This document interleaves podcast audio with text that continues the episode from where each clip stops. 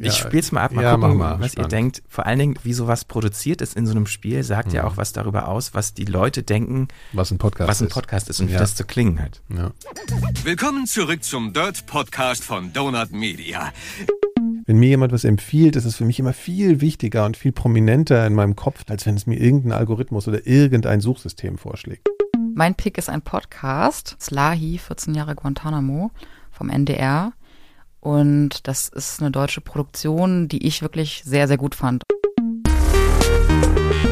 Frequenz Episode 74. Herzlich willkommen, schön, dass ihr wieder dabei seid. Heute mit jemand ganz Neuem am Mikrofon. Maren, hallo Maren. Hallo. Maren Fußwinkel ist unsere neue Kollegin. Äh, Wir, ihr lernt sie auch gleich noch ein bisschen besser kennen. Nikolas ist auch wieder da. Hallo. Hallo Nikolas und ich, Christian, bin auch da. Heute soll's um ganz viele verschiedene bunte Themen gehen. Also eigentlich ist so eine der Fragen, wie erfolgreich sind Podcasts eigentlich und was bedeutet Erfolg? Das ist eine der Fragen, die wir heute klären wollen.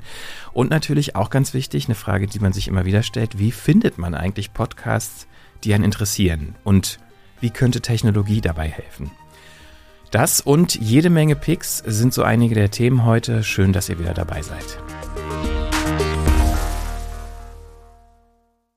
Gerade habt ihr sie schon ganz kurz gehört, Maren, unsere neue Kollegin. Maren, wie geht's dir jetzt hier das erste Mal bei uns im Studio sitzen? Obwohl erste Mal stimmt eigentlich nicht, aber jetzt hier für die Frequenz. Ja, erst, erstes Mal on air. Ja. Ja, äh, gut geht's mir. Also ich bin ein bisschen aufgeregt, aber ist auch toll. Ja, das gehört dazu. Ich kann mich noch erinnern, als ich das erste Mal in einem Radiostudio war, äh, da, als ich studiert habe noch, da habe ich ja beim Campusradio angefangen, da habe ich gedacht, so, oh Gott, ich werde niemals in dieses Mikrofon sprechen können. Weißt du noch, wie das für dich war, das erste Mal? Nee, aber ich erinnere mich gerade an eine Situation, als wir mit 4000 Hertz gestartet sind. Und zwar gab's da, musste ich da in der ersten Woche ja so einen Interviewmarathon hinlegen. Das war ja völlig unerwartet. Wir mussten ja, wurden ja ständig für Interviews angefragt dann. Und äh, dann war das erste Interview gleich hier im Hauptstadtstudio und zwar aber zugeschaltet.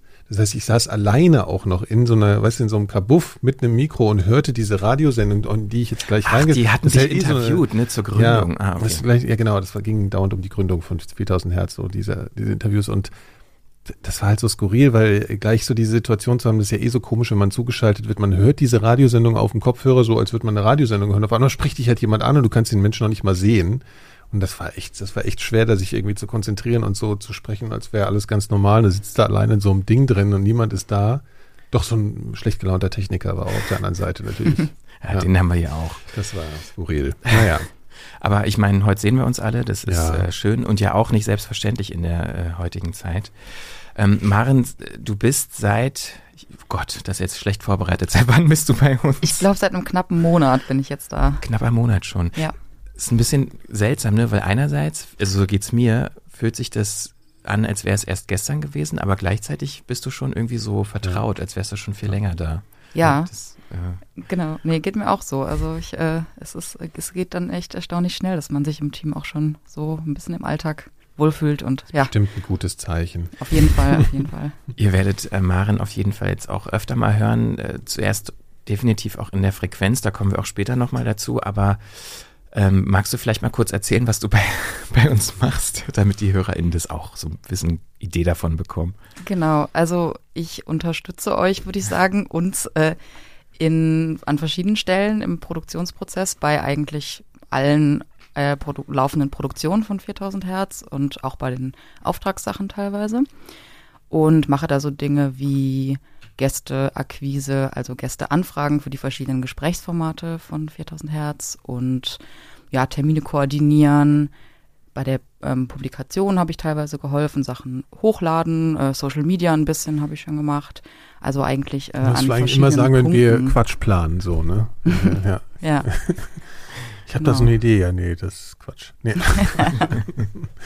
ja, übrigens, wenn es knackt, im Hintergrund heute ist ein anderer Hund da, nicht meiner, sondern Christians. Es- Ich glaube, das kann man nicht hören. Doch, aber falls ihr es doch ich mal eben gehört. Ja, also ja. wir können das hören hier im Studio, aber falls ihr es hört, wundert euch Ja. nicht. Es ist nicht die Leitung, die knackt, sondern Ja. der Hund, Ja. der knackt an seinem der Käsesnack. Ja. Käsestange, genau.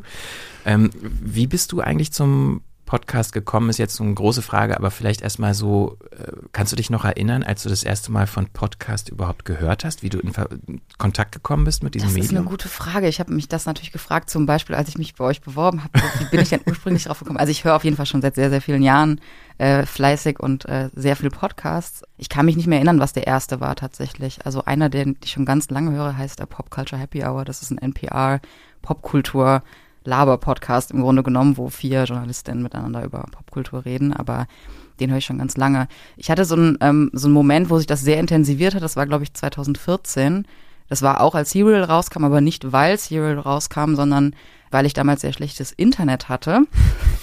Und das zwar, musst du immer äh, runterladen. Ich, also genau, ich, ich habe ich hab ein Jahr in Köln gewohnt und hatte äh, kein eigenes WLAN in der Wohnung, in der ich gewohnt habe. Und dann konnte ich quasi entweder über so einen Stick, es gab doch diese tollen Sticks von Mobilfunkanbietern, wo diese man dann USB-Sticks für genau Laptop. Okay, sowas ja. hatte ich. Und dann hatte ich manchmal auch noch Internet von meiner Nachbarin durch die Wand. Aber beides war jetzt halt nicht so ein riesiges Datenvolumen. Das heißt, man konnte jetzt nicht im großen Stil Serien streamen oder so. Und dann war immer eine gute, gute Möglichkeit, war dann eben immer, wenn man mal Internet hatte, dann schnell Podcasts runterladen, weil das hat ja auch nicht so wahnsinnig viel Speicherplatz. Also es war einfach ein paar Megabyte so. Und äh, so habe ich dann halt hauptsächlich meine Freizeit damit gefüllt und deswegen hat sich das in der Zeit einfach nochmal sehr, sehr intensiviert. Genau. Aber das war dann damals quasi noch so nicht mobil so richtig, ne? Das Hören, nee, ich hatte oder? auch noch kein Smartphone, aber ich habe das, glaube ich, noch auf meinem iPod damals gehört und dann auch viel irgendwie so in der Küche auf meinem Laptop und so. Also es war so ein Ah, bisschen, super oldschool. bisschen schrottig, aber ähm, Podcast auf dem iPod sowieso super. Ja, manchmal hört man ja heute so Leute sagen, ja, ich bin seit Anfang an dabei, seitdem es Podcasts gibt, so seit 2016. Ja. dann ist es auch so, äh, das, Das war bei dir dann offensichtlich manchmal. schon länger her. Aber hast du, was mich interessieren würde, hast du da in Erwägung gezogen, selbst mal sowas zu machen, so vielleicht auf eigene Faust oder irgendwie so? Also fandest du es faszinierend, den Gedanken? Oder hast du einfach gedacht, nee, ich bin ganz klar Publikum, hast gar nicht am Anfang gedacht? Publikum und dann war es immer so ein bisschen wie so ein kleiner Traumjob, wo ich irgendwie dachte, ah, das wäre cool, aber Mhm. ich habe dann auch nicht direkt irgendwie mir das so, also das wäre auch so ein bisschen Quereinsteig gewesen. Ich glaube, es war für mich, dann hat auch ein bisschen gebraucht, bis ich so war, nee, ich habe jetzt irgendwie Lust, das doch noch zu probieren. Ähm, Wie hast denn du eigentlich so gehört? Ähm, also im Sinne von, um dich zu informieren, dich zu unterhalten, weil heute, also auch in so Gesprächen, die wir zwischendurch mal haben, habe ich das Gefühl, dass du ja doch irgendwie ein sehr analytisches Hören auch hast, das dich auch interessiert, wie das gemacht ist, wie das erzählt ist, was für eine Struktur, was für eine Dramaturgie dahinter steht, also bei so erzählten, produzierten, äh, geskripteten Formaten natürlich jetzt. Äh, war das, war diese Art von Hören von Anfang an da? Nee, ich glaube, das hat sich auch entwickelt. Also die ersten Sachen waren auch eher Unterhaltungssachen, die ich gehört habe. Dann kam, da ja eben, dann kam eben auch sowas wie Serial, ich habe Radio Lab, das waren auch so Dinge, die ich am Anfang gehört habe. Ja, kommt man ja Ähm, automatisch ins Analysieren auch ein bisschen, ne, wenn man das so krass. Äh, Ja, obwohl das ja auch total so reingeht. Ne? Also man, Ja. wenn man nicht drüber nachdenkt, dann Ja. merkt man ja gar nicht, wie aufwendig das produziert ist. Das ist ja genau das Tolle daran, dass es Ja. irgendwie auch so, Ja. man kann das auch einfach so hören Ja, und stimmt, das ähm, kann, kann ich mir gar nicht mehr vorstellen. Ja. nee, Ja, also genau. Krankheit. Und ähm, ja, sowas wie so Nachrichtenformate oder so, da habe ich das Gefühl, das kam irgendwie erst später. Also höre ich auch jetzt, auch um mich zu informieren, aber ursprünglich war das irgendwie jetzt nicht der Haupt, das Hauptding, dass ich jetzt irgendwie Daily News Sachen gehört habe, obwohl ich das heute auch tue. Mhm. Ja, das ist interessant. Ich kann mich tatsächlich gar nicht so richtig dran erinnern, wie das bei mir war am Anfang mit dem Hören. Mich hat, glaube ich, tatsächlich von Anfang an mehr das, das Machen interessiert und gefühlt gab es ja auch früher gar nicht so viele Podcasts. Also in der Zeit, in der wir beide, glaube ich, auch angefangen haben, ist ja schon ein bisschen länger her. Ich weiß nicht, Naja, bei mir war es so ein ganz klares, klare Verbindung. Aber ich hatte auch ja, diesen Radiolink. Ne? Ja, du hattest einen. Radiolink, Ja. ich hatte eher den, den, den Computer Digital Technik Link. Also deswegen, ich habe ja, mein erster Podcast war Bits und so. Den Gibt's ich gehört habe. noch. Ja, die halt äh, ist ein, also despektierlich Laber-Podcast über digitale Themen, über Apple-Kram und so. Das war zu dem Zeitpunkt, als ich gerade vom PC auf den Apple umgestiegen bin und deswegen wollte ich ganz viel darüber erfahren. Und das hat damals funktioniert. Also für mich war es eher erstmal so, also ich fand es ganz toll, einfach Menschen bei normalen, bei, bei Gesprächen zuzuhören. Ich wollte noch gar nicht so, ich habe noch gar nicht in die Richtung gedacht, dass da irgendwie was produziert wird, sondern ich fand genau das das Tolle. Ne, also Laber-Podcast so, fand ich erstmal ganz toll. Und äh, geht mir ehrlich gesagt bis heute so, auch wenn ich manchmal schon mich äh, blöd über Laber-Podcast geäußert habe, geäußert hab, aber also das ist eigentlich schon das, was mich so bei der Stange hält, eigentlich Gespräche. Ja. Und so hat es angefangen. Und ich war dann, dann schon gleich so dreist, dass ich dachte, ja, ich könnte das bestimmt auch. Und dann kamen die Mikrodilettanten dabei raus. Ja, okay. Ja, aber ich meine, die Mikrodilettanten sind dann ja auch einfach so, hättet ihr wahrscheinlich auch nicht gedacht, dass das, wie lange gibt es euch jetzt? Über zehn Jahre ja. dann noch, Elf, noch geben zwölf, wird. sowas. Verrückt. Aber also ich meine, es ist ja so ein bisschen, ähm, so diese Entwicklung hat ja keiner so wirklich vorhersehen können. Also ich zumindest nicht. Als es damals losging, da waren ja so Blogs ganz groß.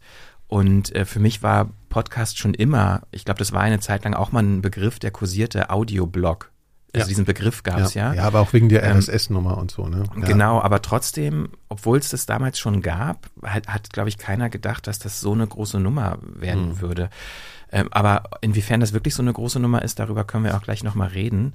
Ähm, ich habe nur neulich eine Entdeckung gemacht, die für mich so, so ein Beispiel dafür war, okay, Podcast ist natürlich, ist mir da so klar geworden, absoluter Teil der Popkultur.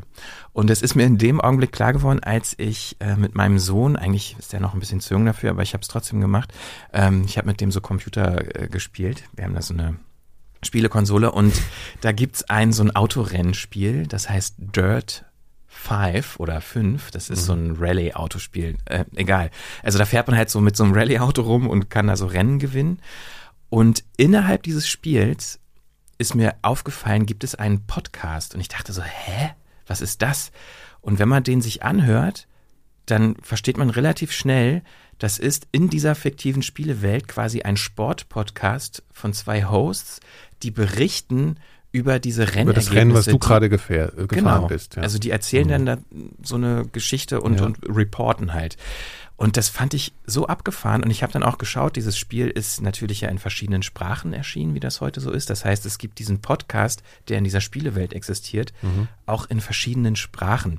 Und ähm, Und ist ein guter Podcast? Oder? wir können ja mal reinhören. Also Aber es geht, der ja. ist dann quasi, den hört man sich dann an, nachdem man das Rennen gefahren ist im Spiel oder hört man den, während man das Rennen fährt? Den kannst du tatsächlich auch hören, während du das Rennen fährst. Dann wird über vorherige Rennen sozusagen berichtet. Oder wenn du das Spiel startest, ist das so im Hauptmenü des Spiels, bevor du die, äh, das Rennen startest, kannst du halt auch auf Podcast gehen und dann den Podcast starten und der läuft dann im Hintergrund weiter, wenn du spielst, wenn du fährst.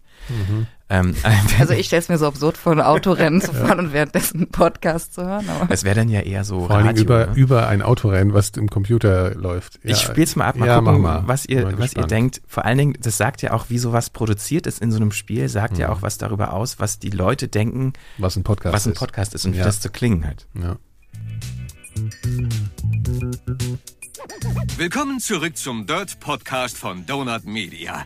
Ich bin euer Moderator James Pumphrey und neben mir sitzt der einzigartige Nolan Sykes. Sag Hallo, Nolan. Hallo, Nolan. Das war mies. Und das hier erwartet euch beim Rest des Donut Podcasts. Es geht um Disziplinen wie Eisrennen, Landrush, Sprint und extrem technische Offroad-Rennen. Wir reden detailliert über all die verschiedenen Arten der Fahrkunst. Es geht um Superstars mit Kommentaren zu AJ. Wird der unterhaltsamste Fahrer mit den meisten Titeln in der Dirt. Okay, Okay, aber, aber interessant ist gleich mal, dass man gleich merkt, dass es übersetzt ist. Es hat so diesen typischen Synchro-Art, äh, Art, ne? So total bescheuert irgendwie so, ja. Ja, auf Englisch klingt's ein bisschen Ja, ja. vielleicht natürlicher. Also Ja. ne, die Urversion dann, Ja. der Entwickler ist ja auch eine, eine englischsprachige Version, aber äh, trotzdem klingt es halt, das ist das gleiche Musikbett, das ist so diese gleiche Art, es hat irgendwie so Also, Privatradio. wofür das ja ne? steht, Entschuldigung, wenn ich mir das das Wort so an mich reiße, aber das ist, ich erinnere mich einfach daran, dass es ähm, anfing in Computerspielen so zu werden, dass man zum Beispiel in Sportspielen äh, auf einmal so einen Kommentar hatte. Das heißt, du hast irgendwie ein Fußballspiel gespielt und hast dabei auf einmal einen Kommentator gehabt. Und dann fing es an, dass du die echten Kommentatoren hattest, die dann im Fernsehen auch kommentiert haben. Und ich weiß, dass das so voll faszinierend war damals, als ich dann die ersten Fußballspiele so gespielt habe und auf einmal hat man so einen echten Kommentator gehört. Und ich glaube, das steht halt jetzt einfach dafür, also und Radio dann dasselbe, ne? Das, das ist halt einfach so, es geht nicht um den Inhalt, sondern es geht darum, dass, dass so eine Spielwelt aufmacht. Boah, das ist so wichtig, dass hier Leute im Podcast drüber reden. Ne? Also für uns war Radio früher wichtig. Heute ist es dann in Amerika zumindest bei dem Spiel so, dass es einen Podcast darüber gibt, bedeutet letzten Endes, wow, das ist voll hier, voll eine wichtige Sportart, weil da Leute auch drüber reden, so in Podcasts. Weißt du, was ich meine? Also Ja, so ein, aber ich meine, die hätten so eine ja auch- Atmosphäre halt erzeugen, Ja, ja. einfach nur. Der Inhalt ist wurscht. Die hätten ja auch in dem Spiel sich als Konzept überlegen können, das ist, äh, weiß ich, eine Radioshow, die das begleitet. Ne, aber Radio ist halt Welt. nicht mehr so wichtig. Ne? Oder halt. Und es ist USA, ne? Radio ist dann nochmal und Podcast anders gewichtet wahrscheinlich. Hier ja. Hier. Auf jeden Fall hat für mich, also mein erster Gedanke war, okay, natürlich wäre Podcast nicht da, wo er heute ist, wäre das nicht so ein populäres Medium, wären die Entwickler niemals auf die Idee gekommen, das auch Teil dieser Spielewelt werden zu lassen und vor allen Dingen auch so prominent platziert im Spiel. Man kann es eigentlich nicht übersehen. Hm. Ähm, das fand ich schon ganz interessant. Äh, ist, ist euch eigentlich mal in anderen Medien, zum Beispiel in Filmen oder so, aufgefallen, dass da das Thema Podcast eine Rolle spielt? Äh, mir, ist, mir ist gerade was eingefallen. Es gibt diesen, diese Serie Superstore, die ist jetzt auch gerade bei Netflix, ähm, so eine Comedy, NBC oder sowas, äh, 20 Minuten Comedy.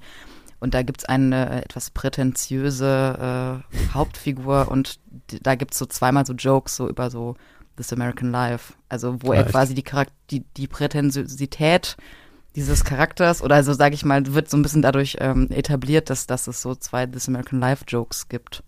Okay. Weil, weil es sozusagen als was, ähm, weil es so ein bisschen gebildet ist. This ja, American genau. Also das ist quasi so ein Typ, der irgendwie sein ja. Studium abgebrochen hat und dann in so einem um, Supermarkt jobbt und ja. er ist quasi so Mittelschicht in so einer, ähm, in so einer Gruppe von Menschen, die alle irgendwie jetzt nicht studiert haben. Und ja. dann ist, wird er immer so ein bisschen halt, äh, okay. wird sich darüber lustig gemacht, über seinen Habitus. Und zu diesem Habitus gehört irgendwie halt This American Life. Ja, so. ja das ist aber interessant. Ne? Ich glaube, das ist auch ein bisschen, ja, ja, ich, ich glaube, das das ist, hat so ein Image, ne? So die, dieses Format in in USA. Das ist so ein bisschen, ja, hier, ich, äh, ich bin gebildet und. Ja, ja, und gleichzeitig funktioniert der Witz ja auch nur, wenn man es kennt. Ja. Ne? Sonst kann man ja irgendwie den Bezug ja, gut, nicht herstellen. Das heißt, das muss irgendwie so populär genug sein, dass sich eben auch so Filmemacher entscheiden, das reinzubringen. Ja. So als. Das ähm, wird jetzt bei uns noch nicht so funktionieren glaube ich. Wenn man mit Formaten, nein, ich meine, ich meine auf einer auf einer Formatsebene. Also Podcast funktioniert, glaube ich, in Deutschland dann schon in, in so Medien und mir ist das auch schon begegnet, dass das irgendwo, ich weiß jetzt nicht so, ich weiß, dass es eine Serie gibt, die über eine Podcasterin, äh, die von einer Podcasterin handelt, sagen wir es so. Ähm, aber das ist natürlich auch eine amerikanische Serie, aber also in deutschen Medien ist mir das jetzt so noch nicht begegnet, aber ich gucke jetzt auch nicht so viel deutsche Medien, äh, deutsche Serien oder irgendwie sowas. Es gibt Deutsch. halt jetzt so ähm, Parodien, ne? Es gibt jetzt so einen Parodie-Podcast, der Podcast. Im Podcast, als Podcast ah, ja, aber bei auch. Spotify, ja. glaube ich. Genau, ne? und dann, äh, ja, und dann denke ich immer ja. an, es gibt ja auch so, aber das ist auch wieder so eine amerikanische Serie, wo es eigentlich um True Crime äh, Parodie geht, aber das, mhm. da geht's auch, ich, es ist auch so ein bisschen eigentlich nicht auf Podcast spezifisch bezogen, es ist ja. auf, auch auf True Crime Dokus bezogen. Ja. American Vandal heißt es. Okay. Das gab auch, glaube ich, zur Hochzeit der Hype-Phase von Serial gab es, glaube ich, auch ähm, Saturday Night Live, also diese mhm. mhm. Show, die haben damals, glaube ich, auch ganz stark diese Sarah König äh, verarscht, so in ihrer Saturday Und ich kann Night. ja immer nur sagen, an der Stelle sind die Mikrodilettanten immer sehr ähm, äh, visionär. Wir haben ja auch schon äh, Podcast-Kritiken und Empfehlungen drin gehabt. Wir hatten schon 2013 ja. eine Serial-Parodie. Ja. ja, ich meine, andererseits ja. äh, ist es ja auch schon, ist ja auch schon wieder ein paar Jahre ja. her, dass das äh, PodcasterInnen so zu Gast in so Talkshows sind als PodcasterInnen, so, ne, ist ja auch schon irgendwie ja, ja. äh, nichts Neues mehr. Also, dass es wahrgenommen wird und populär ist, kann man daran vielleicht irgendwie schon ablesen. Hm. Ähm, aber natürlich sagt das ja irgendwie noch nichts darüber aus, so wie populär, wie messbar populär ist irgendwie das mhm. Medium Podcast an sich. Ja. Und da habe ich eine Meldung entdeckt, die mich ziemlich irritiert hat. In dem Kontext passt das für mich ganz gut, weil einerseits wurde irgendwie gerade so ein bisschen klar, ja, Podcast ist Popkultur und so relevant, dass es in anderen Medien irgendwie stattfindet. Gleichzeitig ist es aber so, wenn man sich die nackten Zahlen anguckt, ist Podcast noch ganz schön weit, ich sag mal, auf einem geringen Niveau unterwegs. Zumindest, wenn man sich die Analyse von Buzzsprout anguckt. Also Buzzsprout, für die Leute, die es nicht kennen, es ist eine Hosting-Plattform ähm, in den USA. Also da kann man halt, wenn man einen Podcast macht, den dort äh, hochladen, damit er über alle Apps und auf allen Plattformen auch hörbar ist. Mhm. Und ähm, auf dieser Plattform sind über 100.000 aktive Podcasts gelistet. Ähm, und die haben irgendwie 160.000 Episoden wurden da veröffentlicht und insgesamt sorgen diese im Monat für über 90 Millionen Downloads. Und diese Zahlen hat, ähm, haben die mal zur Grundlage genommen, um zu analysieren, was eigentlich so die erfolgreichsten Podcasts sind, zum, also im Kontext von Reichweite. Und da kam heraus, aktuell, das sind auch mehr oder weniger Live-Zahlen, immer bezogen auf die letzten sieben Tage, kommt heraus, dass die Top 1% all dieser dort gelisteten Podcasts im Schnitt 3974 Downloads haben. Mhm. Das heißt, die erfolgreichsten Podcasts haben gerade mal 4000 Downloads innerhalb der ersten sieben Tage pro Episode. Ja, also da fängt es an, erfolgreich, als erfolgreich Genau. wahrgenommen zu werden. Ja. Also mit dieser Zahl bist du in den Top 1%. Ja. ja, gut, aber das muss man sich ja auch mal klar machen, wie viel Podcasts es gibt. So, Na, in ja, dem Fall ist halt 100.000 Ja, die Grundlage. ja. ne? Ja, also, aber ich finde das ja immer so, das Aber ist das ja, ist schon erschreckend Ja. wenig erstmal, oder? Der erste, Ja. also das war mein Impuls. Ich Mhm. weiß nicht, wie euch das geht. Wenn man denkt, so mit 4000 ist man Also ich in finde das ja erstmal 1%. nicht erschreckend, das finde ich ja dann erstmal schön, weil wir, so viel kann man sagen, schon ein paar mehr Hörer haben und sich das ja erstmal so anfühlt, als wären wir recht erfolgreich im Podcast-Bereich. Insofern ist es erstmal schön, aber ähm, gleichzeitig ist es ja immer die Frage, wenn man dann, ist vielleicht dann der nächste Schritt überlegt, was ist überhaupt Erfolg im Podcast-Bereich? So, ist das die reine Zahl oder ist das eine gewisse Community oder ist das vom Medium nicht auch schon so angelegt, dass es da gar nicht immer nur um eine maximale Reichweite geht? Das finde ich ja oder fand ich bisher beim Podcast immer sehr spannend. Ich finde die Tendenz, äh, Formate zu machen, die möglichst wei- reichweitenstark sind, ja auch eher immer ein sehr nerviges Phänomen in den Medien an sich. Und dann muss man sich ja auch mal überlegen, wenn du dir zum Beispiel jetzt irgendwelche Zeitungsauflagen anguckst, ich finde gar nicht, dass das so, also weiß auch nicht, ob man inwiefern man das vergleichen kann, eine Auflage von einer Tageszeitung jetzt oder irgendwie sowas. Ne? Du musst ja immer irgendwelche äh, Größen nehmen. Ich finde da die, die Zahl gar nicht so äh, schlecht. Ich meine, wir sind halt so gewöhnt, immer über, über Einschaltquoten im Fernsehen zu reden oder über Millionenzahlen und so. Aber wenn man sich mal wirklich verdeutlicht, dass vielleicht irgendjemand einfach mal so einen Podcast aus, aus, aus dem Nichts heraus macht und kommt dann vielleicht in die Tausender Hörerzahl, das ist ja schon voll der Erfolg. Also würde man doch auch so empfinden, wenn man einen Podcast starten würde, oder? Klar. Ja. Also stell dir vor, du machst jetzt irgendwie privaten Podcast und dann auf einmal hören da 3000 Leute zu, das ist doch schon mega krass.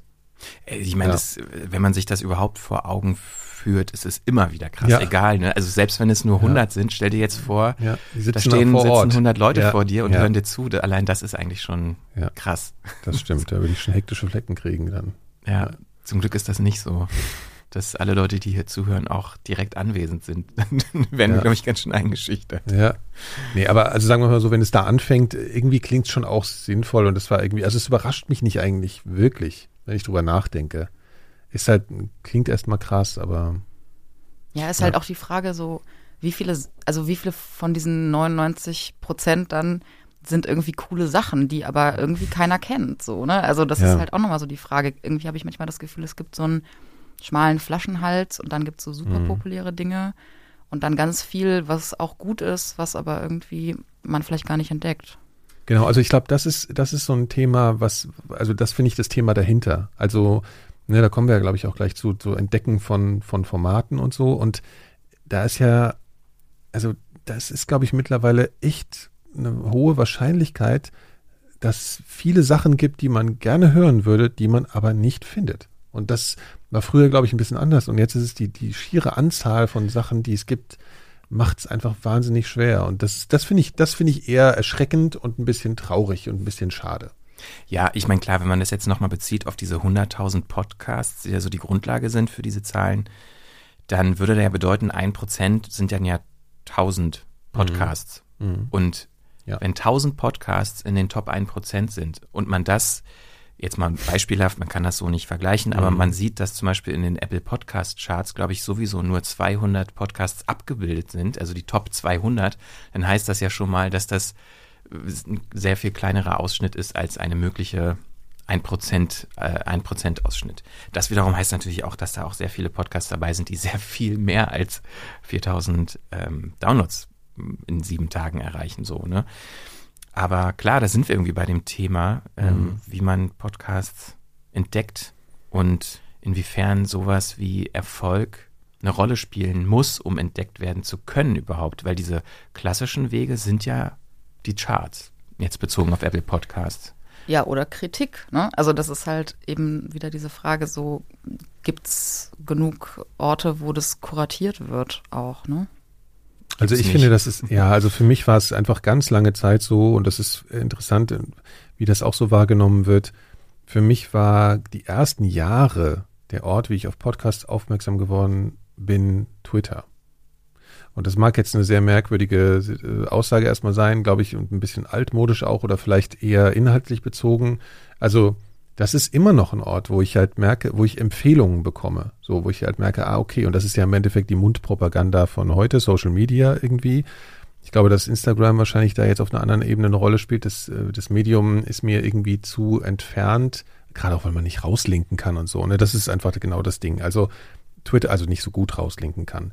Bei Twitter geht es ja mehr oder weniger ums Rauslinken schon. So und dadurch ist das ein Ort, wo ich oft was entdecke, viel eher als über die Charts und ansonsten gibt es ja in Apps dann auch so Suchfunktionen ne, und so, also das sind so die Sachen. Ähm, aber die ersten Podcasts habe ich immer über Leute, denen ich eh schon folge, woanders, die dann wieder was empfehlen, so bekommen. Wie ist das bei dir? Spielen für dich Charts und Entdeckungen von Podcasts eine Rolle? Ich habe ganz lange nicht so in die Podcast-Charts reingeguckt, aber ich habe auch ganz lange irgendwie gar keine deutschen Podcasts gehört, nur amerikanische. Aber ähm, ich habe eigentlich hauptsächlich so ein Schneeballprinzip, also oft dann in einem Podcast, den ich gut fand, wurde dann ein anderer Podcast erwähnt. Und gerade wenn es jetzt ein, keine Ahnung, Format ist, wo MusikjournalistInnen oder so miteinander oder irgendwie JournalistInnen, die im Popkulturbereich arbeiten, dann haben die natürlich auch immer am Ende sowas wie Picks oder so, wo dann öfter auch mal ein Podcast dabei war. Und natürlich, wenn man sich sowas wie NPA anguckt, die irgendwie viele Formate, die, die cross-promoten natürlich ihre Formate in ihren anderen Formaten und auf die Weise habe ich auch lange Zeit viele Sachen entdeckt, ja. Und mittlerweile aber öfter auch mal wirklich im persönlichen Gespräch mit Leuten, dass einem was empfohlen wird oder eben ja. auch über Social Media und so. Aber dass ich mir jetzt so die Charts angucke, passiert tatsächlich, ja, jetzt mittlerweile häufiger, ne? Aber genau. Und witzigerweise ist es, glaube ich, gar, also für mich, für mich ist es so, ich glaube, ich habe eigentlich gar nicht zu wenig zu hören.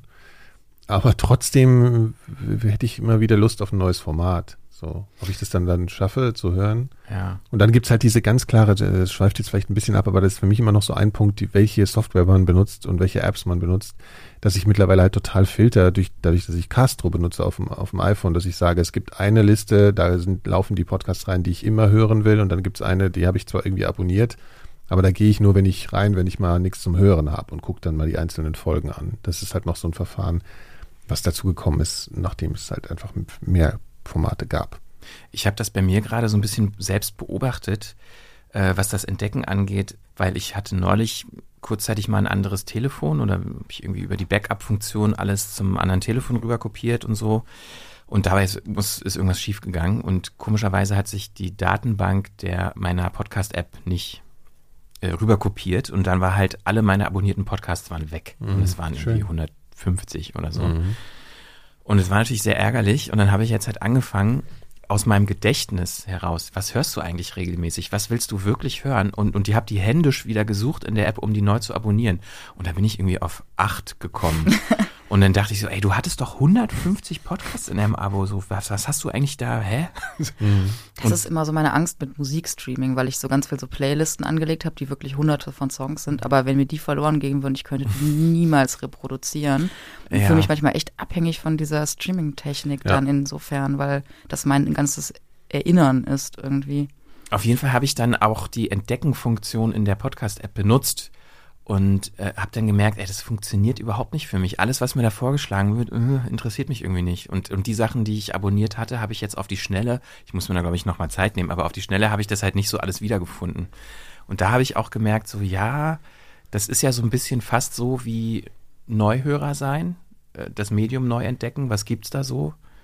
Ähm, da dachte ich, oh, da ist aber noch viel Arbeit für so App-Anbieter oder Plattformen, wie auch immer, das vernünftig zu kuratieren eben. Mhm, ja. Und das Onboarding, wie man so schön sagt, ähm, vernünftig zu gestalten. Das muss ja, äh, muss ich ja sagen, ist ja bei diesen Videoplattformen, so Netflix, da wird man ja gefragt, glaube ich, wenn man sich das erste Mal anmeldet, wähl deine Lieblingsfilme aus, da kannst du bis zu zehn Stück auswählen und dann wird dir zumindest schon mal so eine Vorauswahl präsentiert. Mit einem fragwürdigen Algorithmus, ja, den finde ich aber sehr schlecht. Ja, aber ja. besser als nix. Ja, ja, ja, ja, so. klar, klar. Naja, auf jeden Fall will dieses Problem der Entdeckung und vor allen Dingen diese Frage, was ist für mich eigentlich interessant? Wie kann ich da passende Podcasts finden? Diese Frage will ein, eine neu gegründete App oder eine neu gegründete Plattform, muss man sagen, mit Hilfe von Technologie lösen. Und zwar heißt diese Plattform Podmon, steht für Podcast Monitor. Ich fand das tatsächlich so interessant, äh, dass ich mich gefragt habe, ja, cool, wie geht das eigentlich genau? Wie funktioniert das und was ist das Konzept dahinter? Ähm, dass ich mich entschlossen habe, einfach mal die Macher anzuschreiben. Und zwar sind das Michael Mörs und Amos Posnanski. Die haben sich das Ganze überlegt und umgesetzt. Ja, zuerst wollte ich natürlich wissen, wie das funktioniert. Podman ist eine Podcast-Monitoring-Plattform, die mir automatisch für mich relevante äh, Teile von Episoden raussucht, ansprechend meiner Themen, die ich äh, vorher eingegeben habe. Das heißt, Podman spart mir Zeit, wenn ich Recherchen durchführe, wenn ich äh, Themen monitoren möchte, die in diesem großen, großgewachsenen Podcast-Universum aufkommen. Bevor wir so über die Funktionsweise aus so einer technischen Perspektive sprechen, kannst du noch mal aus einer äh, Nutzerinnensicht erzählen, wie das Ganze funktioniert? Also wie muss ich mir das vorstellen für Leute jetzt, ne, die es noch nicht benutzt haben? Die große Herausforderung ist ja, dass Recherchen gerade im Audiobereich sehr aufwendig sind. Und äh, wir haben uns überlegt, okay, um diesen ganzen Faktor Zeit äh, in den Mittelgrund, äh, in den Vordergrund zu rücken, wollen wir ein einfach zu bedienendes Tool entwickeln, was, äh, äh, wo Nutzer Themen anlegen können, Keywords anlegen können, Podcasts abonnieren kann und äh, darüber eben automatisch informiert wird, wenn ein bestimmtes Thema in einer Episode vorkommt und ich auch direkt reinspringen kann in diese Episode und mir diesen, diese Stelle nochmal anhören kann wo ich äh, eben sonst 45 Minuten Zeit pro Episode im Durchschnitt eigentlich äh, äh, bräuchte, habe ich hier massenweise Podcasts auf einem Haufen, was perman die permanent gehört werden. Ähm, Amos, vielleicht kannst du ja mal erklären, wie Podmon auch auf einer technischen Ebene funktioniert, mhm. also was eigentlich passiert im Hintergrund. Im Großen und Ganzen werden im Prinzip die äh, Episoden von Podcasts halt runtergeladen, analysiert äh, die Audiospur wird in Text umgewandelt und in diesem Text suchen wir dann nach den Keywords, die jetzt für den User interessant sind.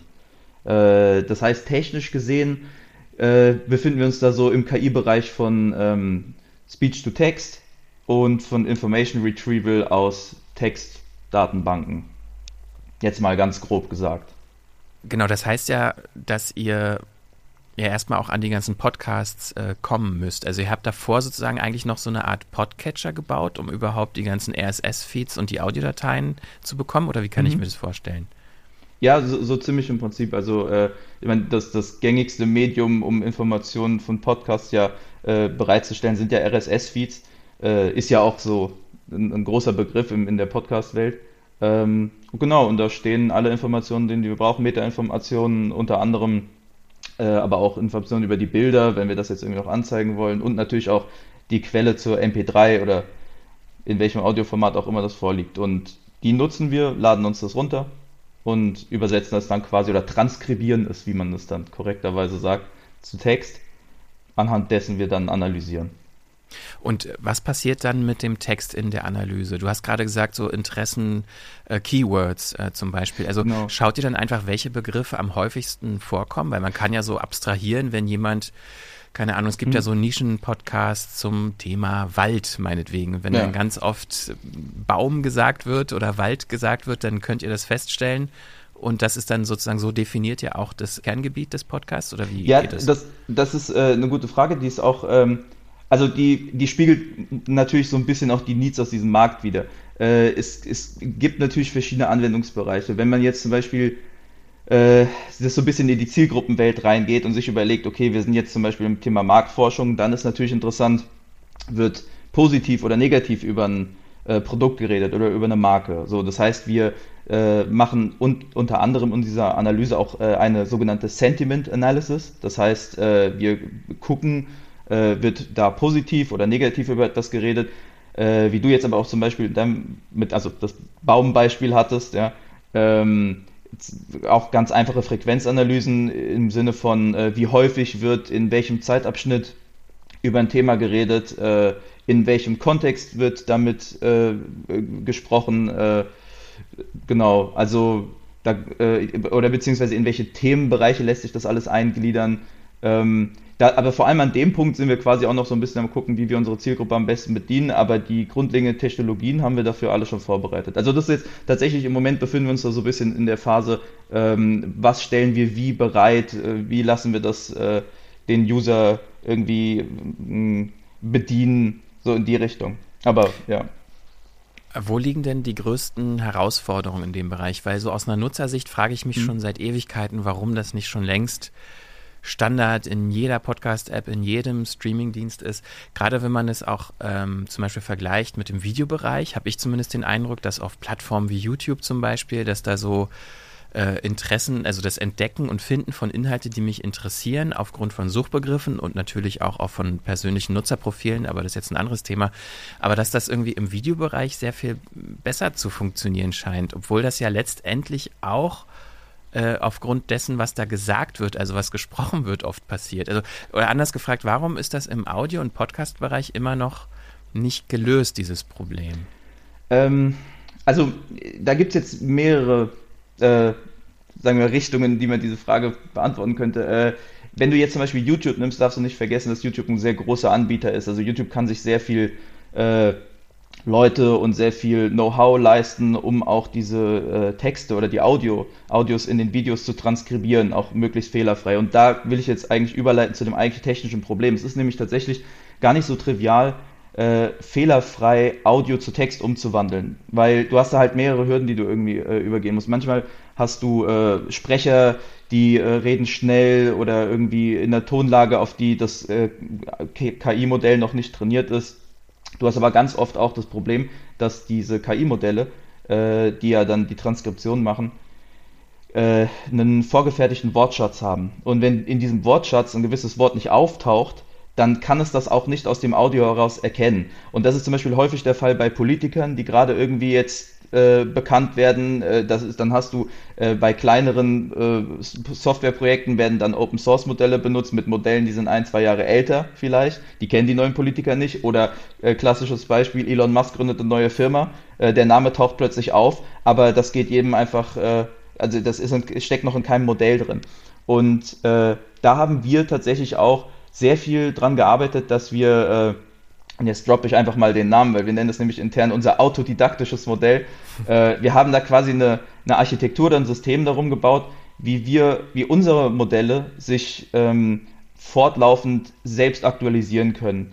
Äh, und das tun die im Prinzip so, dass wir, also wir wissen ja, welche Keywords oder äh, Themengebiete für unsere User interessant sind. Äh, die stehen ja in unserer Datenbank.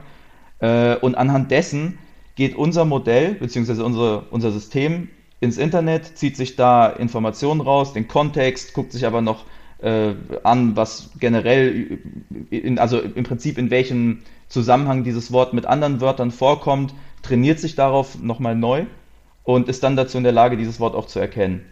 Und das ist ohne händische äh, Arbeit noch verbunden. Also klar, natürlich checken wir sowas noch immer mal wieder, ähm, aber in der Regel läuft das wirklich automatisch, beziehungsweise autodidaktisch. Und das ist halt, wie gesagt, diese, diese große Hürde, die halt viele Dienstleister in dieser Branche auch haben. Also äh, ist, überall, wo es irgendwie über, um, um Transkription geht, ist das Problem, dass man diesen Modellen die Möglichkeit irgendwie geben muss, diese Wörter auch zu erkennen. Und wenn sie die nicht haben, dann schlägt der Job da halt fehl. Das ist dann vielleicht noch ergänzend, äh, Christian, äh, äh nochmal zu deiner Eingangsfrage. Ich denke, das ganze Thema Podcast ist mehr oder weniger letzten Jahre erst aus, auch aus einer Nische rausgekommen. Äh, das sieht man ja auch sehr schön zum Beispiel an Spotify, wie viel Druck die eigentlich auch jetzt die letzten anderthalb Jahre auf diesem Thema aufgebaut haben. Vorher war das auch so ein bisschen eher so ein Randthema in der App auch gewesen. Ne? Dann hatte man irgendwie Musik im Fokus.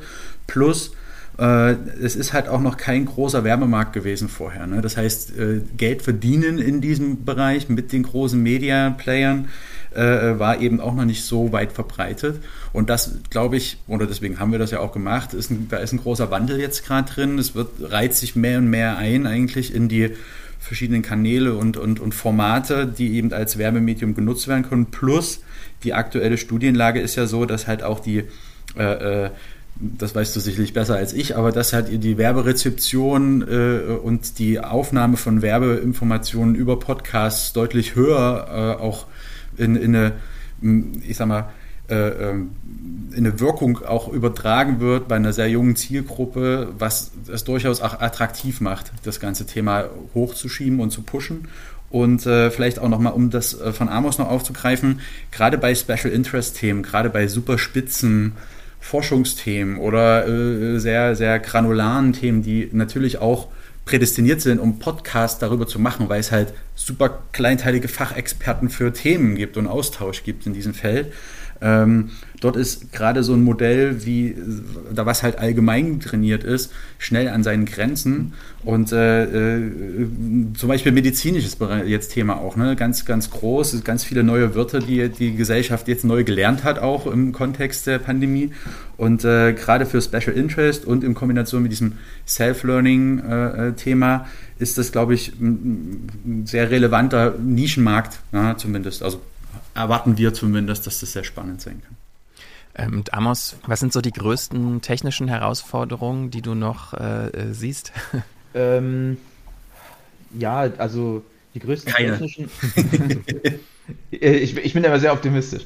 Äh, nee, ja, die größten technischen Herausforderungen sind wahrscheinlich einfach, ähm, sagen wir mal, die die Wünsche der Zielgruppen im Bereich der Analyse wirklich so umzusetzen, dass man maximal einfach auch äh, Informationen extrahiert. Also dann wirklich in all diese verschiedenen informativen Facetten auch da äh, reinzuschauen. Kontexte herzustellen. Genau, auch, ne? Kontext herzustellen und einfach wie eine, wie eine Themenlandkarte tatsächlich. Ja, auch, ja, ja, ne? Dass man sagt, wie ist das miteinander verknüpft? Wie wird gerade auch darüber in, in, verschiedenen Kontexten gesprochen?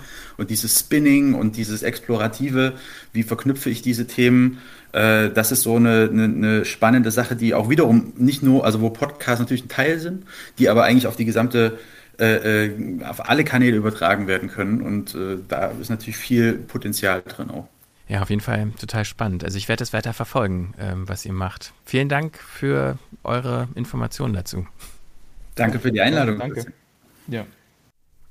Also am Ende war tatsächlich, das fand ich wirklich interessant, es hat mich erinnert an die frühere Blogzeit, dieser Begriff der Tech Cloud kam da wieder auf, ich, falls ihr das noch was sagt, also so geclusterte Themenwolken, ähm, die einem dann, die einem dabei helfen sollen, Inhalte auch, äh, im, die sich im Audio verstecken, tatsächlich zu finden.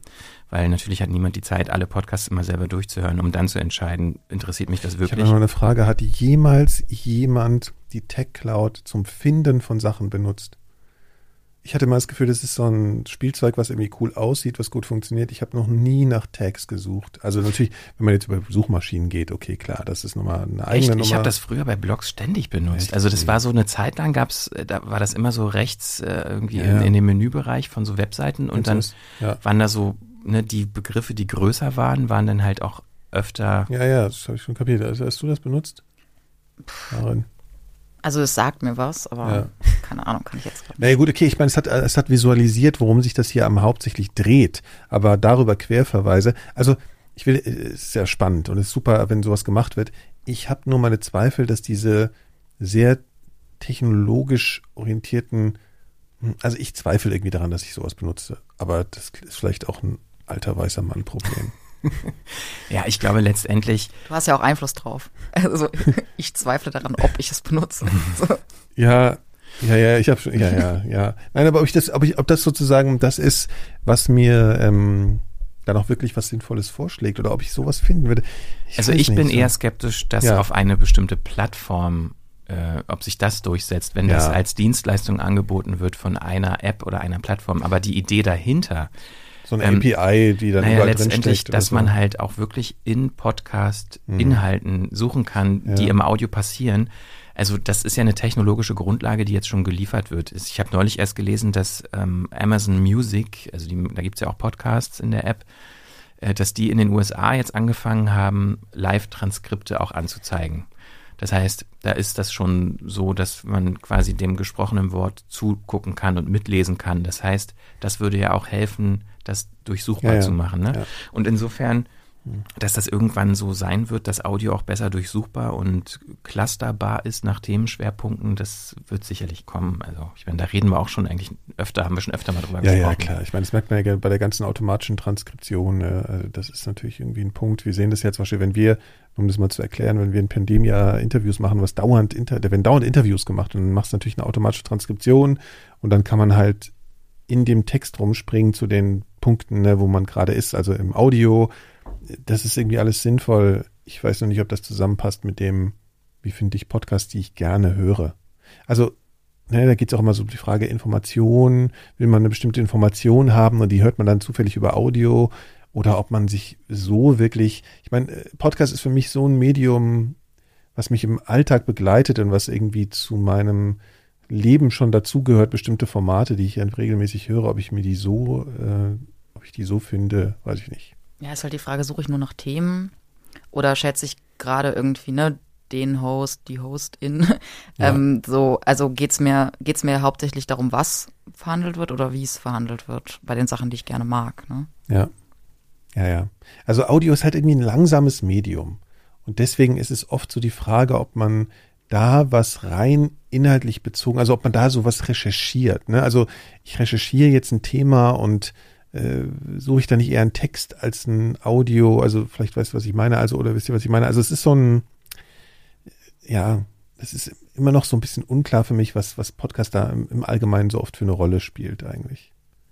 Ne? Also im Vergleich zu Textmedien jetzt zum Beispiel. Ja, okay. Also ja. selber, um auf Recherche zu gehen für einen ja. Erkenntnisgewinn, um den vielleicht zum Beispiel journalistisch weiter zu verarbeiten, ist das nicht unbedingt so eine gute Recherchequelle für das, für das Handwerk der Recherche. Ja, genau. Sich, ne? Und das ist aber so ähm, komisch, weil eigentlich ja. ist ja Audio gleichzeitig ein total gutes Erklärmedium. Ne? Das ist so eine Diskrepanz, die so, die es ja eigentlich total gut aufbereiten kann, aber man will ja schnell in der Recherche Ergebnis haben und nicht dann so ein langsames Medium nutzen, wo man erstmal eine halbe Stunde hören muss, ja, ist das jetzt das, was ich gebraucht habe? So, ne, das ist ja das, und da braucht man wieder ein Transkript, was wiederum schwer zugänglich ist und schwer zu rezipieren ist, weil es eben Sprechsprache ist. Also es ist echt so eine komplizierte Nummer. Es wird ein bisschen, es ist so ein Mindfuck, finde ich. Ja.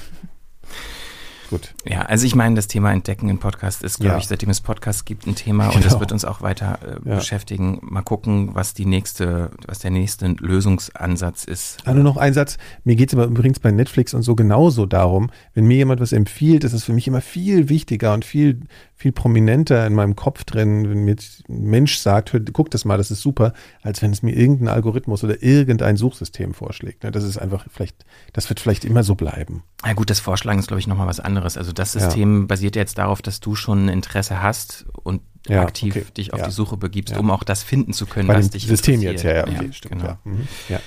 Okay, Kommen wir zu den Picks. Du fängst an, Nikolas. Um Gottes Willen. Ja, ich habe lange überlegt, also äh, ist jetzt einfach was Praktisches. Du hast ja gerade gesagt, dass du auch mal über den Computer äh, selbst so Podcasts gehört ha ja. hast. Äh, Audio wird ja immer noch oder ja, über, über Computer auch manchmal rezipiert. Und es gibt ja das Phänomen, dass Bluetooth zwar einerseits eine geile Erfindung ist, wenn ich es mal so nennen will, und andererseits ultra abnervt. Und zwar, weil es immer mit der Verbindung nicht so gut funktioniert, wie er das vielleicht, also manchmal hakelt's, ne, dann ist nicht verbunden oder ist mit was anderem verbunden oder, oder so. Das, das ist im Alltag wahnsinnig nervig. Und es gibt einfach ein, ich empfehle jetzt einfach nur mal was schnöd, ein kleines Tool für den Mac. Wenn man mit dem Mac seine kabellosen Kopfhörer verbinden will und das nicht über ein, lang, über ein Menü, was irgendwie langsam ist und so. Die App kennen auch manche schon. Tooth Fairy heißt ja, also Zahnfee kommt, glaube ich, daher, weil diese, diese Kopfhörer, diese, also AirPods zum Beispiel so aussehen wie so Zähne, oder ich weiß auch nicht genau, oder wie Zahnbürsten. Ich weiß auch nicht, warum es so heißt. Auf jeden Fall, da klickt man nur drauf und es macht zack und man ist verbunden. Und es klappt einfach immer und wenn man sich äh, trennen will, geht es auch über einen Klick. Und das kann man sich ja oben reinklemmen beim Mac und das ist ganz toll.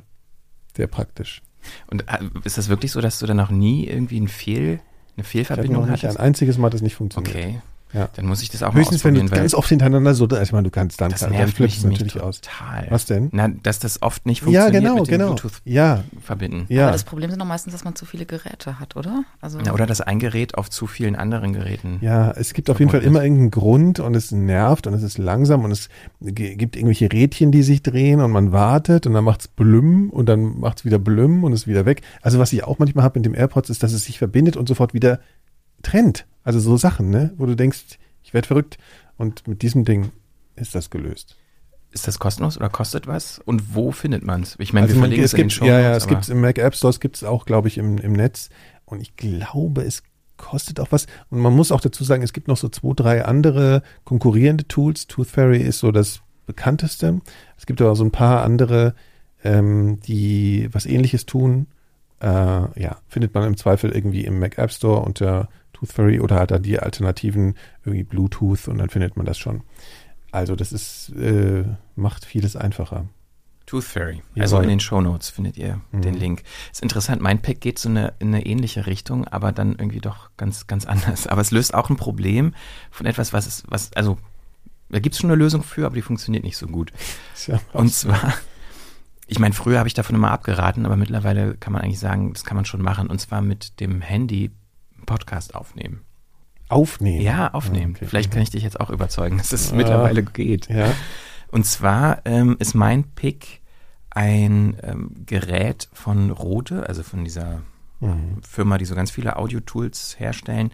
Und zwar das Rode AI Micro. AI ist ja immer alles AI toll. klingt immer gut, Ja. ne?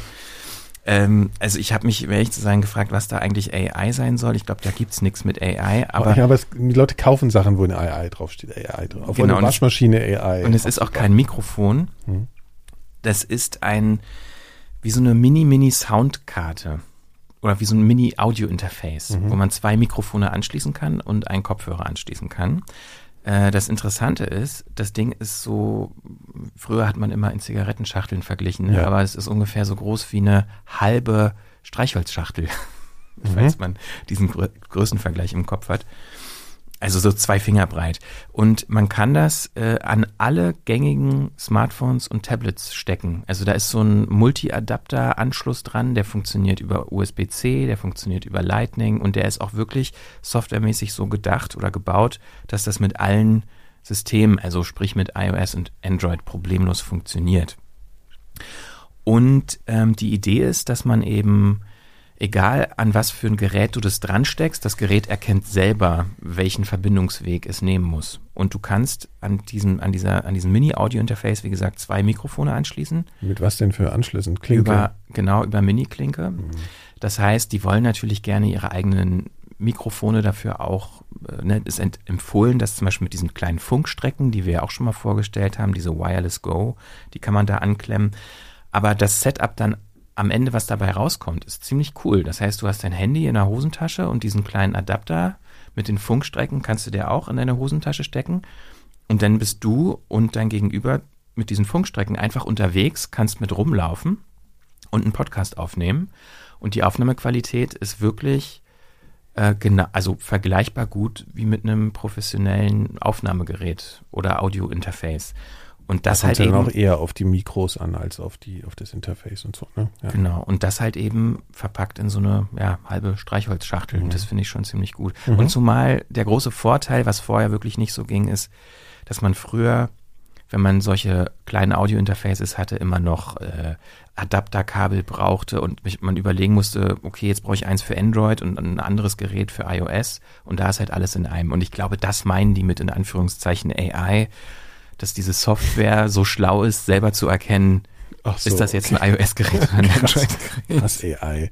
Aber äh, ich meine, es ist natürlich trotzdem, was kostet das denn, das Gerät? Äh, also beim Retailer, wie man so schön sagt, äh, um die 80 Euro, zwischen 70 und 80 Euro. okay, dann brauchst du noch zwei Mikros, die dafür sind, ne? Dann brauchst du noch ein Smartphone. Also ich meine, das Ja, ist das auch weit weg von. Smartphones haben ja viele schon. Ja, ja, nur Ja. kostet halt alles schon, wenn irgendwie doch, dann doch Geld. Ja, natürlich. Ja, Umsonst ist das nicht. Aber es ist sehr einsteigerfreundlich im Sinne Ja. von der Bedienbarkeit. Also Ja. du musst halt, das ist ja eh was, was mir auffällt. Egal, ob es jetzt Podcast ist oder alle Medien, die man produziert, gehen immer leichter zu produzieren. Und das ist ja nur ein weiterer Ich Schritt. meine, wenn ich mich jetzt gerade dran erinnere, ich war vor so ein paar Jahren mal in so einer Situation, das habe ich nie, nie gesendet oder verwurstet, äh, auf dem Teufelsberg hier, das ist in Berlin, da gibt es so eine alte Spionagestation von den Amerikanern, sehr spektakulär, ne? Also kennt jeder, der in Berlin lebt. Und da bin ich mal hin und habe gedacht, okay, da mache ich eine Führung mit und klemm dem Typen, der das die Führung macht, eine Funkstrecke an und ich habe selbst noch eine und so. Ich hatte da eine Tasche voll Zeug dabei, ne, mit diesen ganzen riesen Funkstrecken und so. Klar, und das ist jetzt mittlerweile die Alternative dazu. Das ist schon interessant. Falls ihr euch das angucken wollt, ist auch verlinkt in den Show Notes. So, und jetzt kommen wir zu Marens Pick. Marens erster Pick. Ja. Mein Pick ist ein Podcast. Und zwar ähm, heißt der Slahi, 14 Jahre Guantanamo vom NDR. Und das ist eine deutsche Produktion, die ich wirklich sehr, sehr gut fand. Also auch, was ich jetzt so in letzter Zeit gehört habe. Und ähm, Steht auf meiner Hörliste auch. Noch nicht, noch nicht geschafft zu hören. ja, genau. Ich muss sagen, es geht um die Frage von Schuld und Unschuld. Es geht um um Gewalt, es geht um Folter und das hat mich erstmal ein bisschen abgeschreckt, weil ich irgendwie auch so anti-True Crime bin und irgendwie das so ein bisschen immer so die Befürchtung habe, dass Sachen in solche Richtungen gehen. Ist aber überhaupt nicht so. Also ich habe es dann auch empfohlen bekommen und ähm, es ist wirklich, also es steckt eine ganz jahrelange journalistische Recherche dahinter und ähm, es ist wirklich sehr aufwendig produziert. Es sind zwölf Folgen, es ist ein erzählerisches Format. Es geht um Mohammed Uslahi, ein Mann, der 14 Jahre ohne Anklage in Guantanamo gefangen war und dort gefoltert wurde, weil man äh, angenommen hat damals, dass er was mit dem 11. September zu tun hat. Die Macher des Podcasts, also der eine ist, ist ein Investigativjournalist John Götz, hat ähm, nach der Freilassung von Slahi, weil dieser das wollte, sich auf die Suche gemacht nach äh, den Menschen aus dem amerikanischen Militär- und Sicherheitsapparat, die ihn gefoltert haben, die an dieser Folter beteiligt waren und hat dann sehr lange gesucht und auch viele von denen gefunden und dann auch teilweise überzeugen können, sich interviewen zu lassen und auch Gespräche zu führen direkt äh, mit Mohammed Uslahi. Also es gibt dann eben so Konfrontationsgespräche zwischen ihm und seinen ehemaligen Folterern.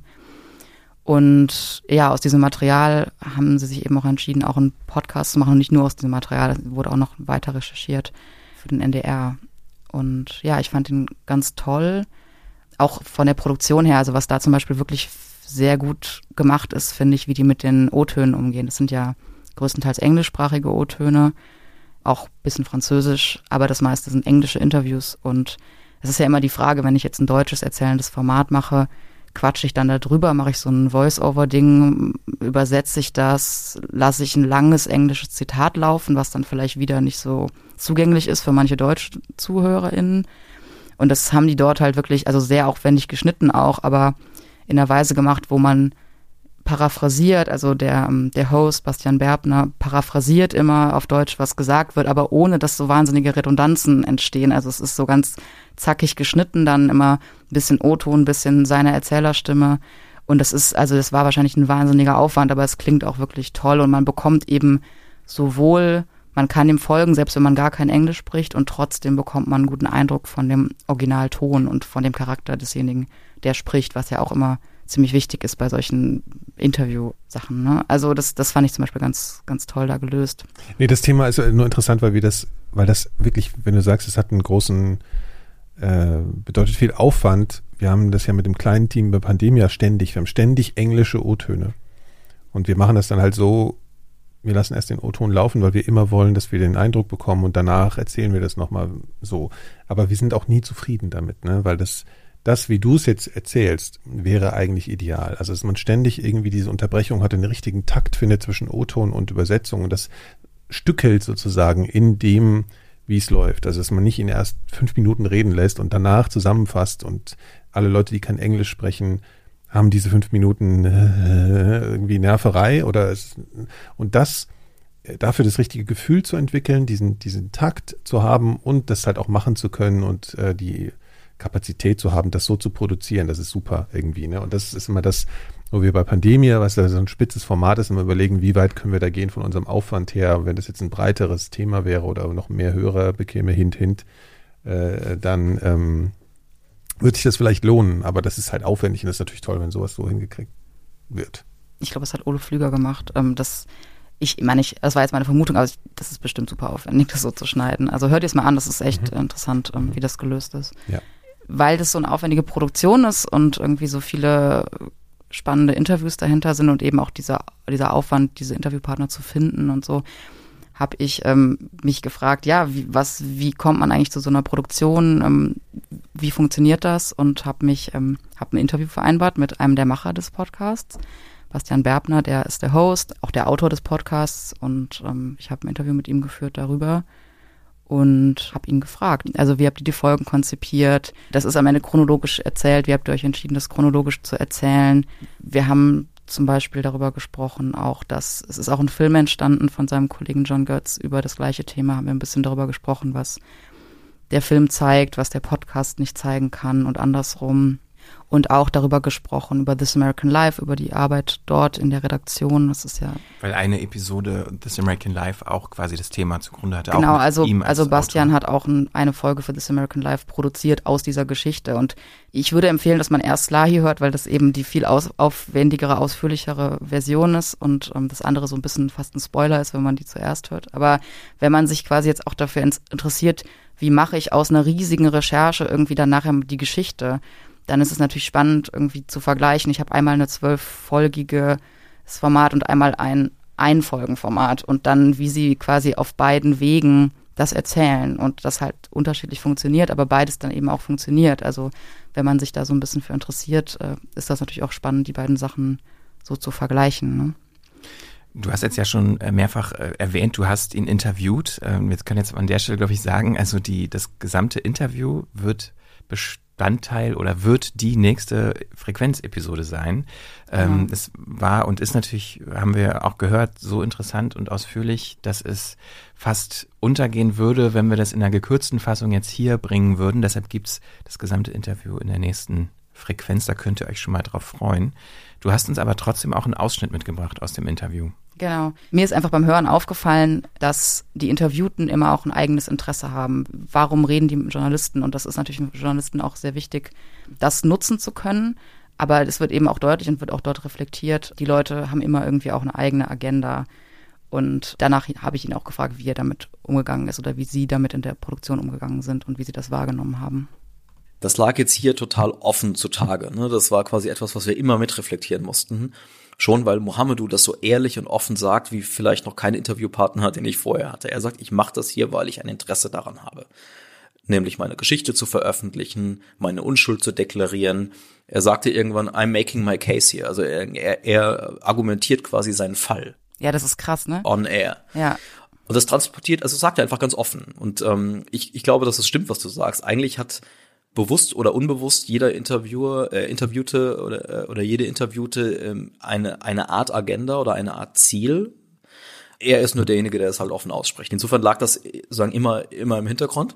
Mhm. Und manchmal sogar im Vordergrund der, der Recherche. Bei den anderen, bei den Amerikanern war das natürlich aber genauso. Und, und die Unterschiedlichkeit der Motivationen ist da so interessant. Also Mr. X zum Beispiel, der, ähm, der gequält wird von Schuldgefühlen und von Scham, dass er damals gefoltert hat, dass er nicht stark genug war, um Nein zu sagen. Das, das quält ihn bis heute und jetzt hat er irgendwie das Gefühl gehabt, er, er muss das jetzt machen. Das ist sozusagen uh, the right thing to do, hat er immer gesagt. Also das ist jetzt, ich, ich, ich muss dem jetzt einmal ins Gesicht sagen, dass es falsch war, was ich mit ihm gemacht habe und was mhm. wir mit ihm gemacht haben in Guantanamo ja, also sozusagen der reuige Sünder. Das war ja sozusagen seine, seine Rolle und, und, und seine Motivation. Demgegenüber Sidney, die heute noch zutiefst von der Schuld Mohammedus überzeugt ist und, und, und eigentlich sagt, der müsste, der müsste hingerichtet werden für das, was er damals getan hat. Mhm. Und irgendwie das Gefühl hatte, wenn ich jetzt heute noch mal mit ihm spreche, und, ähm, kann ich ihn vielleicht dazu bringen, etwas zuzugeben. Etwas, ja, das ist, das ist echt verrückt. Sie macht sich dann diese ganzen also sie macht sich so bevor, bereitet sich vor, wahrscheinlich wie sie sich früher auf die Verhöre vorbereitet hat oder so hat man das Gefühl, ne? Also es ist irgendwie. Genau, und ja. sie geht dann auch das Gespräch an wie ein Verhör. Mhm. Also man merkt das von Anfang an. Also das, das, das, das ist irre. Ich weiß noch genau, wir saßen da im Raum und als die angefangen haben zu sprechen, zum ersten Mal ja seit vielen, vielen Jahren, seit Guantanamo, ah, das war total seltsam, weil es klang so wie so zwei Highschool Leute, die sich nach vielen Jahren wiedersehen und es war fast so, es war so nett und so flirty teilweise. Und ich weiß nicht, John und ich, wir haben uns angeguckt, was macht die da? Und irgendwann ist mir aufgefallen, das ist ihre Verhörstrategie. Das ist genauso, wie sie damals dann auch, ich habe später mit ihr drüber geredet, auch, auch verhört hat und, äh, und befragt hat. Ähm, versucht über diese vordergründige Nettigkeit ihn irgendwie zu knacken und was aus ihm rauszukriegen, was sie bisher nicht aus ihm rausgekriegt hatte und auch andere nicht aus ihm rausgekriegt hatten. Aber um sagen auf deine Frage zurückzukommen, also das war ganz klar ihre Motivation. Sie wollte ihn überführen letztlich. Ja. Vor, nicht vor einem Gericht oder, oder, oder als Angehörige des Geheimdienstes wie damals, äh, sondern vor, den, vor der öffentlichen, äh, vor der Öffentlichkeit letztlich, in der öffentlichen Arena. Das waren sicherlich die beiden Extreme, was die Motivation angeht, überhaupt mit uns zu sprechen. Dazwischen gibt's noch einige andere und, und das war hochinteressant immer zu gucken, warum machen die Menschen das eigentlich? Und ähm, wie kann es eigentlich sein, dass die 17, 18 Jahre nach den eigentlichen Ereignissen, immer noch so gefangen sind in, de, in den Sachen, die damals passiert sind. So gefangen, dass sie quasi im Kopf mental immer noch beschäftigt sind mit, mit, mit diesen Sachen und ja, in gewisser Weise Gefangene ihrer eigenen Geschichte sind. Also absurderweise kam mir Mohammedu das eigentliche Opfer in dieser Geschichte, weil er brutalst gefoltert wurde und 14 Jahre lang festgehalten wurde, ohne dass je Anklage, also all diese schlimmen Dinge, dass das eigentliche Opfer in dieser Geschichte heute fast am souveränsten damit umgeht, auch mental. Also man merkt das schon, es ist eine, eine harte, schwere Geschichte, die da erzählt wird in äh, Slahi. Ja. Wie gesagt, das Interview könnt ihr in der nächsten Folge in Gänze hören. Hast du noch abschließende Worte zu Slahi? Eine abschließende Empfehlung? Wo findet man's? Man findet es überall, wo es Podcasts gibt, würde ich sagen. Und ähm, genau. Also bei dir auf jeden Fall Daumen hoch, Slahi, ja. alle mal hören. Also bei mir steht es ja auch auf der Hörliste. Ist auch sehr spannend. Also man, man sitzt dann auch abends und hört dann weiter. Das ist wirklich so. Das habe ich schon von vielen gehört, dass da sehr gut gesetzte Cliffhanger sein sollen, die ja. das äh, schwer machen, nicht weiterzuhören. Das ist ja, glaube ich, eines der größten Komplimente auf die nächste Frequenz warten, da kommt das, die kommt auch noch bald. Bald, ja. Mhm. Natürlich zuerst für Clubmitglieder im Club 4000 Hertz. Ja, wenn ihr da mal reingucken. Seid. Ja, äh, gerne Mitglied werden, ja, kann man nicht oft genug sagen. Hört ihr alles zuerst und natürlich werbefrei. Ja, also das war äh, eine spannende Frequenz, fand ich, mit vielen verschiedenen tollen Aspekten. Äh, vielen Dank, dass ihr wieder zugehört habt. Die nächste Folge, wie gesagt, gibt's demnächst. Und ich sage Vielen Dank fürs Zuhören und bis zum nächsten Mal und schön, dass du da warst, Nikolas. Warum war das, ist es so ungewöhnlich, dass ich da bin? Nee, ich wollte mich trotzdem bedanken, also, okay. dass du dabei warst. ich, ich, ich, das, das ich wollte zum Ende so kommen, falls du, falls du nicht den, den ja. Wink mit dem Zaunpfahl gehört hast. Ich wollte beenden. Ja, achso, ja, ja. Danke fürs Zuhören. Danke fürs Zuhören. Schön, dass du auch da warst, Maren. Danke. Ja. Fand ich auch. Bis zum nächsten Mal. Ja, ciao. Tschüss. Ciao. Eine Produktion von 4000 Hertz.